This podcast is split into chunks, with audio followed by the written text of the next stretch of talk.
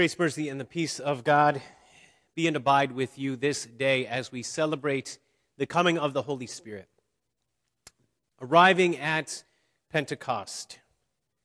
We remember the event that happened in Jerusalem that day. Described in Acts chapter 2, it was 50 days after the resurrection of Jesus, and 50 days after the celebration of Passover See, the day was already a holiday for the Jewish people. The day of Pentecost uh, was identified there in Acts chapter 2, not as the Holy Spirit coming, arriving day, but as this Jewish holiday, this prescribed holy day for the people of Israel to keep. Fifty days after Passover, the celebration Shavuot, the Feast of Weeks in many Old Testament translations uh, was to happen. And so the, the apostles, the disciples, were there in one place, as Acts 2 describes it, and, um, and, and people were gathering from all over because of this festival. It was a harvest festival, festival to bring first fruits, to bring grain offerings to the Lord. In Hellenistic times, which is when the Greek people were uh, dominating that whole region. And um, that happened from the fourth century BC until Rome took over uh, just about 30 years before Jesus. But in that Hellenistic time frame uh, under the Greeks, the, the festival became a renewal of the covenant that had been made at the time of Noah, which was between God and all flesh, which is important. This Spirit being poured out on, as Joel 2 says, all flesh, is a, a, a makes sense time for this to happen. It's not a coincidence that this is when the Spirit was given. This is God at work, connecting threads from the Old Testament times, even threads that were um, built into traditions that renewal of the covenant made at the time of Noah. And using that opportunity, using that moment to do something new, something profound. Just as he had done at the Passover time with the institution of the Lord's Supper, with the sacrificial lamb being Jesus. With all of that, God took something old and made it new. And here he's doing the same thing at this day called Pentecost 50 days. 50 days have passed since Easter. 50 days, well, in the Jewish way of thinking, it was seven weeks ago, so the way we count, it's 49 days. But it's an inclusive counting in the Jewish mindset, so that's 50 days ago. Today we're going to consider the Holy Spirit. We'll talk about the Spirit of God. The Bible is written in two primary languages. There's some Aramaic in it, um, but primarily it's Hebrew and Greek. And the word for spirit in Hebrew is ruach. It's one of those fun words to say because you get to make that guttural sound, ruach. And in Greek, the word is pneuma. It's the same root word from which we get pneumonia pneumatic, all those words that have to do with air, with breathing, pneuma. Both words have multiple meanings.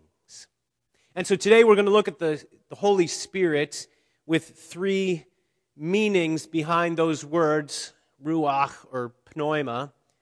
And we begin with this the air we breathe.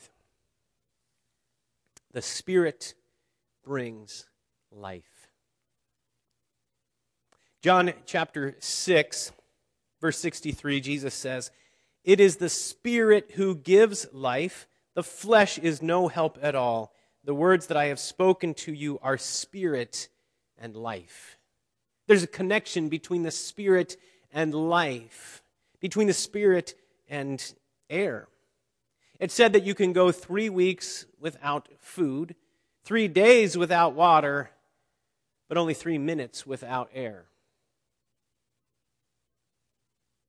That was demonstrated to us dramatically in Minneapolis on Monday when a man was deprived of air. When George Floyd was detained by police and was saying, I can't breathe, and his life was tragically lost. Well, appears to have been taken, which has led to a whole lot of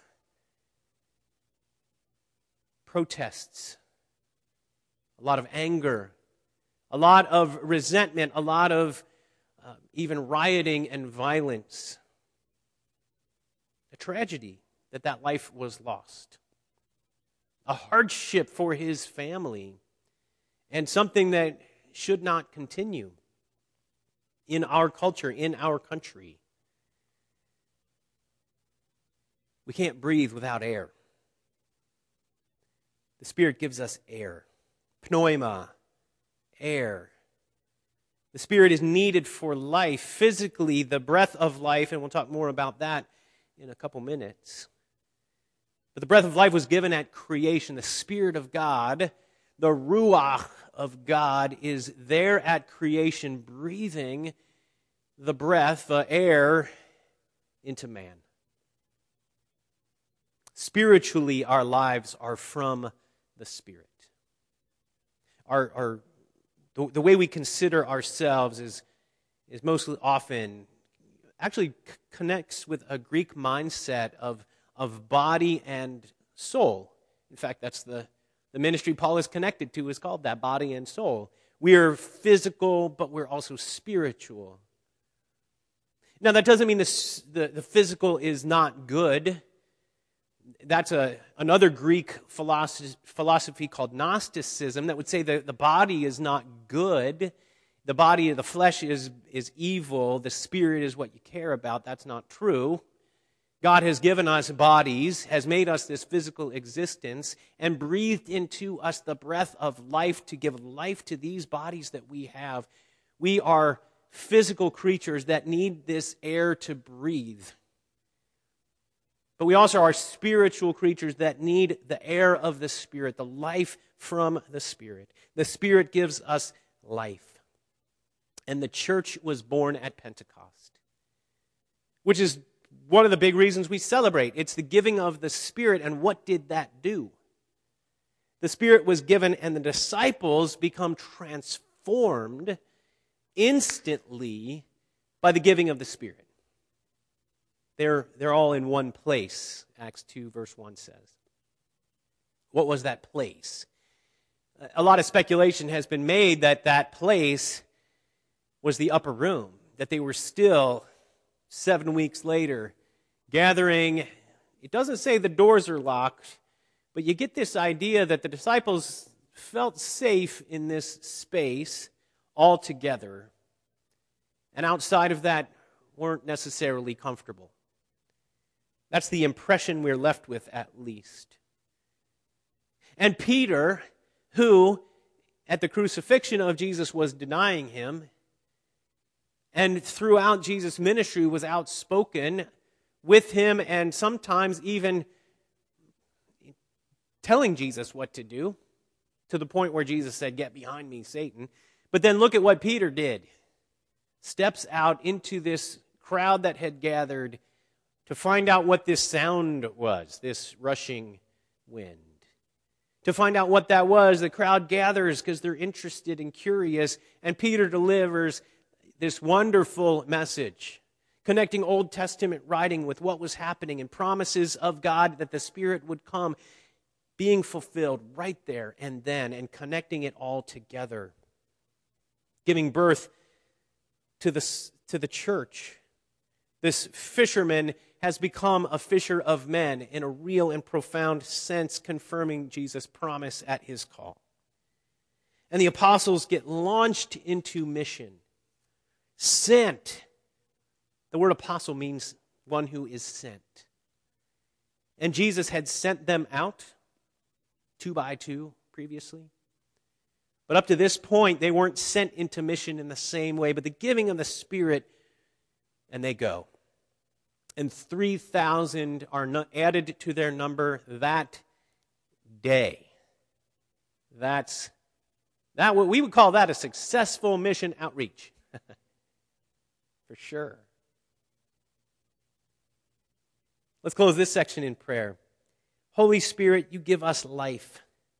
Fill us, renew us. We thank you that by your power we call on the name of Jesus. Give life to your church.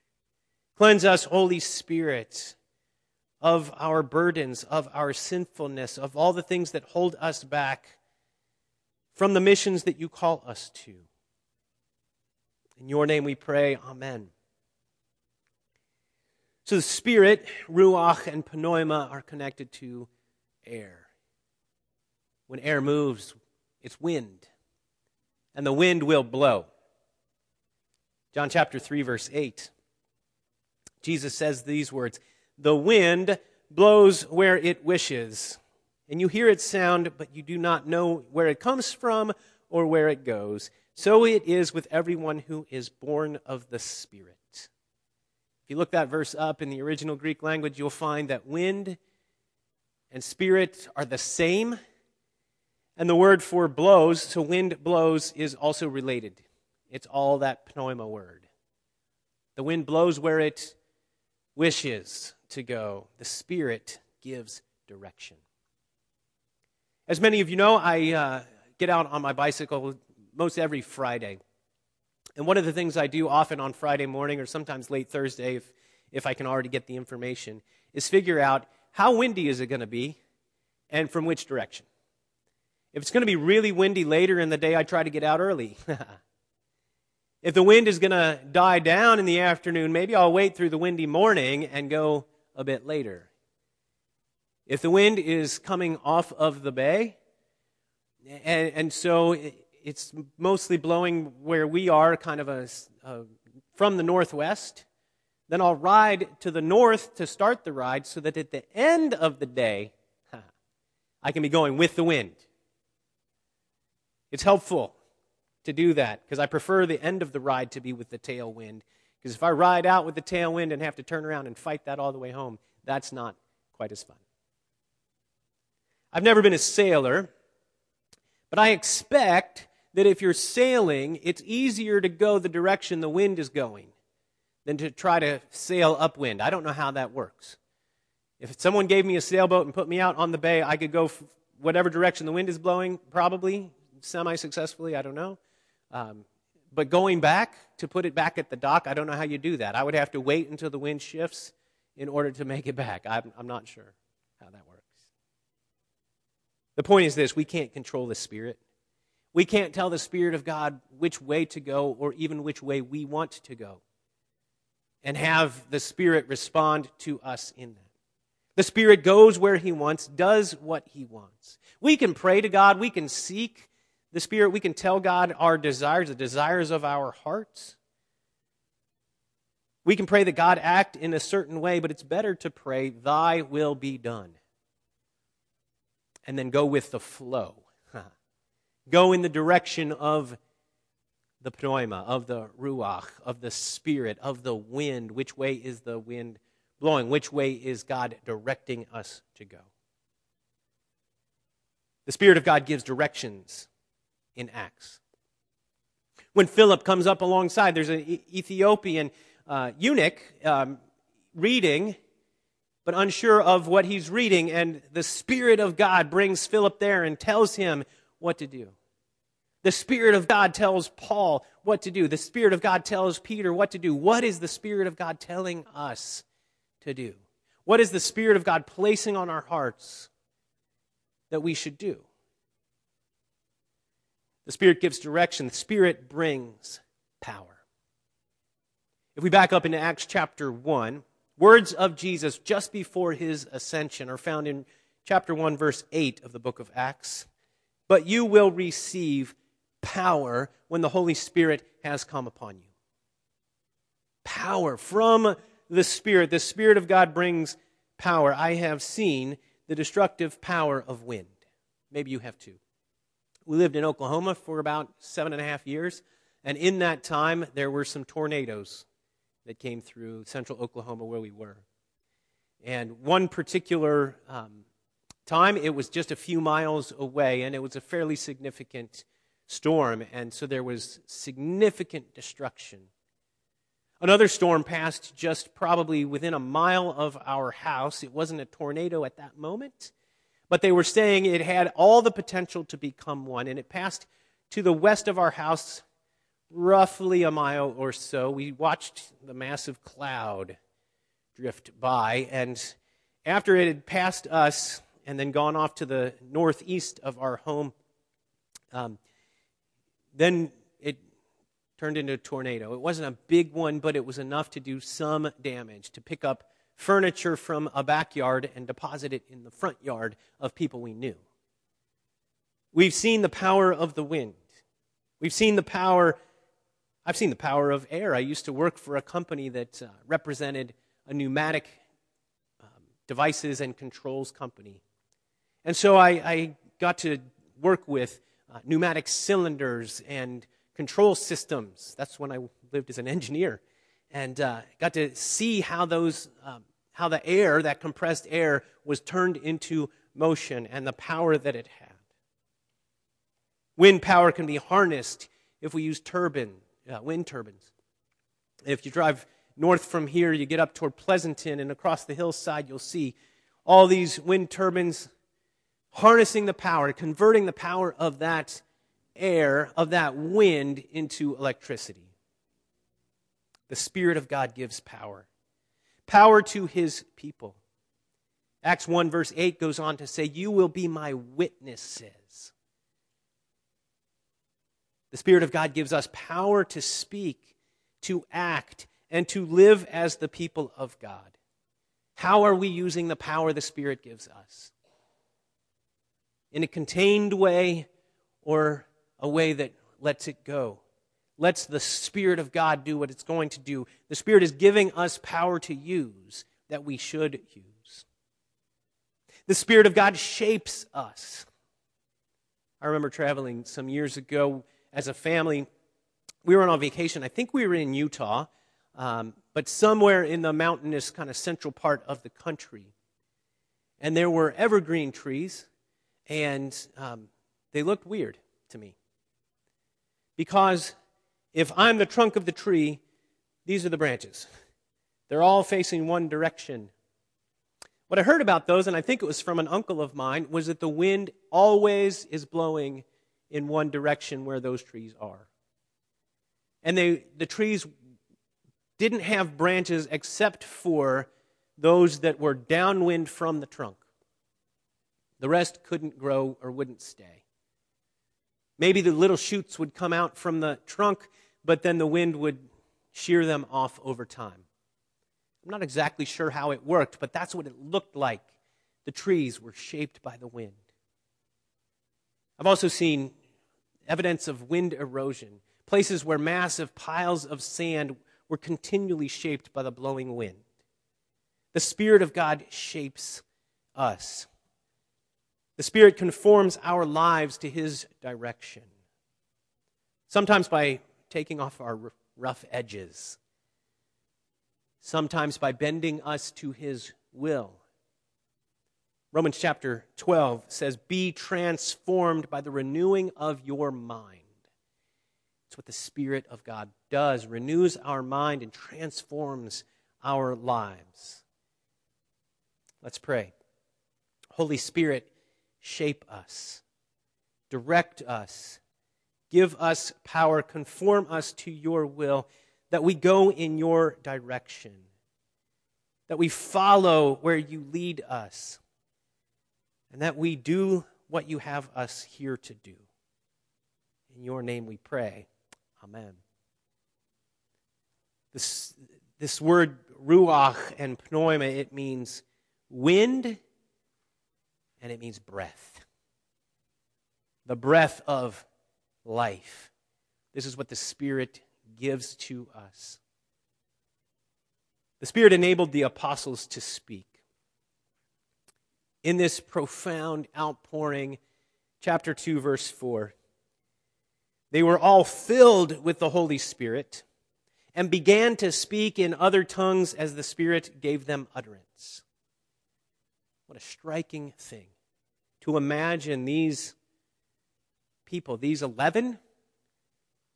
Was it more? Was it more of the disciples, those who had followed Jesus? We're not precisely sure how many, although it does say Peter was standing with the 11 when he raised his voice and spoke. And then the Spirit of God working in them to give them this utterance, to give them this ability to speak. Hear, these promise, hear, hear this promise of Jesus found in Matthew chapter 10. Do not be anxious how you are to speak or what you are to say, for what you are to say will be given to you in that hour. For it is not you who speak, but the Spirit of your Father speaking through you. The Spirit of God speaks through us. Maybe not in languages. I don't expect, though it could happen and it would be super cool, that I could be walking down the street in Milpitas where there are lots and lots of languages. I don't expect that all of a sudden the Spirit's going to come over me and I'll speak Tagalog or I'll speak Vietnamese or I'll speak another language that sometimes I hear even walking down the sidewalk. I don't expect that to happen. If it did, that'd be awesome. That's what happened at Pentecost. As these, these simple people, regular guys, all of a sudden were speaking. What's interesting is, it doesn't say they were speaking in all these languages, but it does say that people heard them. Uh, each of us can hear in our own language. What was the Spirit doing? We're not exactly sure, but it was powerful. The Spirit enabled the apostles to speak, not just in this moment, in, and so they could be heard in all these languages, but also in other times when they stood up with boldness and confidence, even before the councils and Sanhedrin, and said, Look, you crucified Jesus, and we're just trying to follow him. That's a simple paraphrase. The Spirit still gives us words, still gives us wisdom, still speaks through us a message for the world. And the Spirit brings peace. You need a deep breath. There are times when I need a deep breath. There are times when I just need a sense of peace. Lately, we've needed a sense of peace.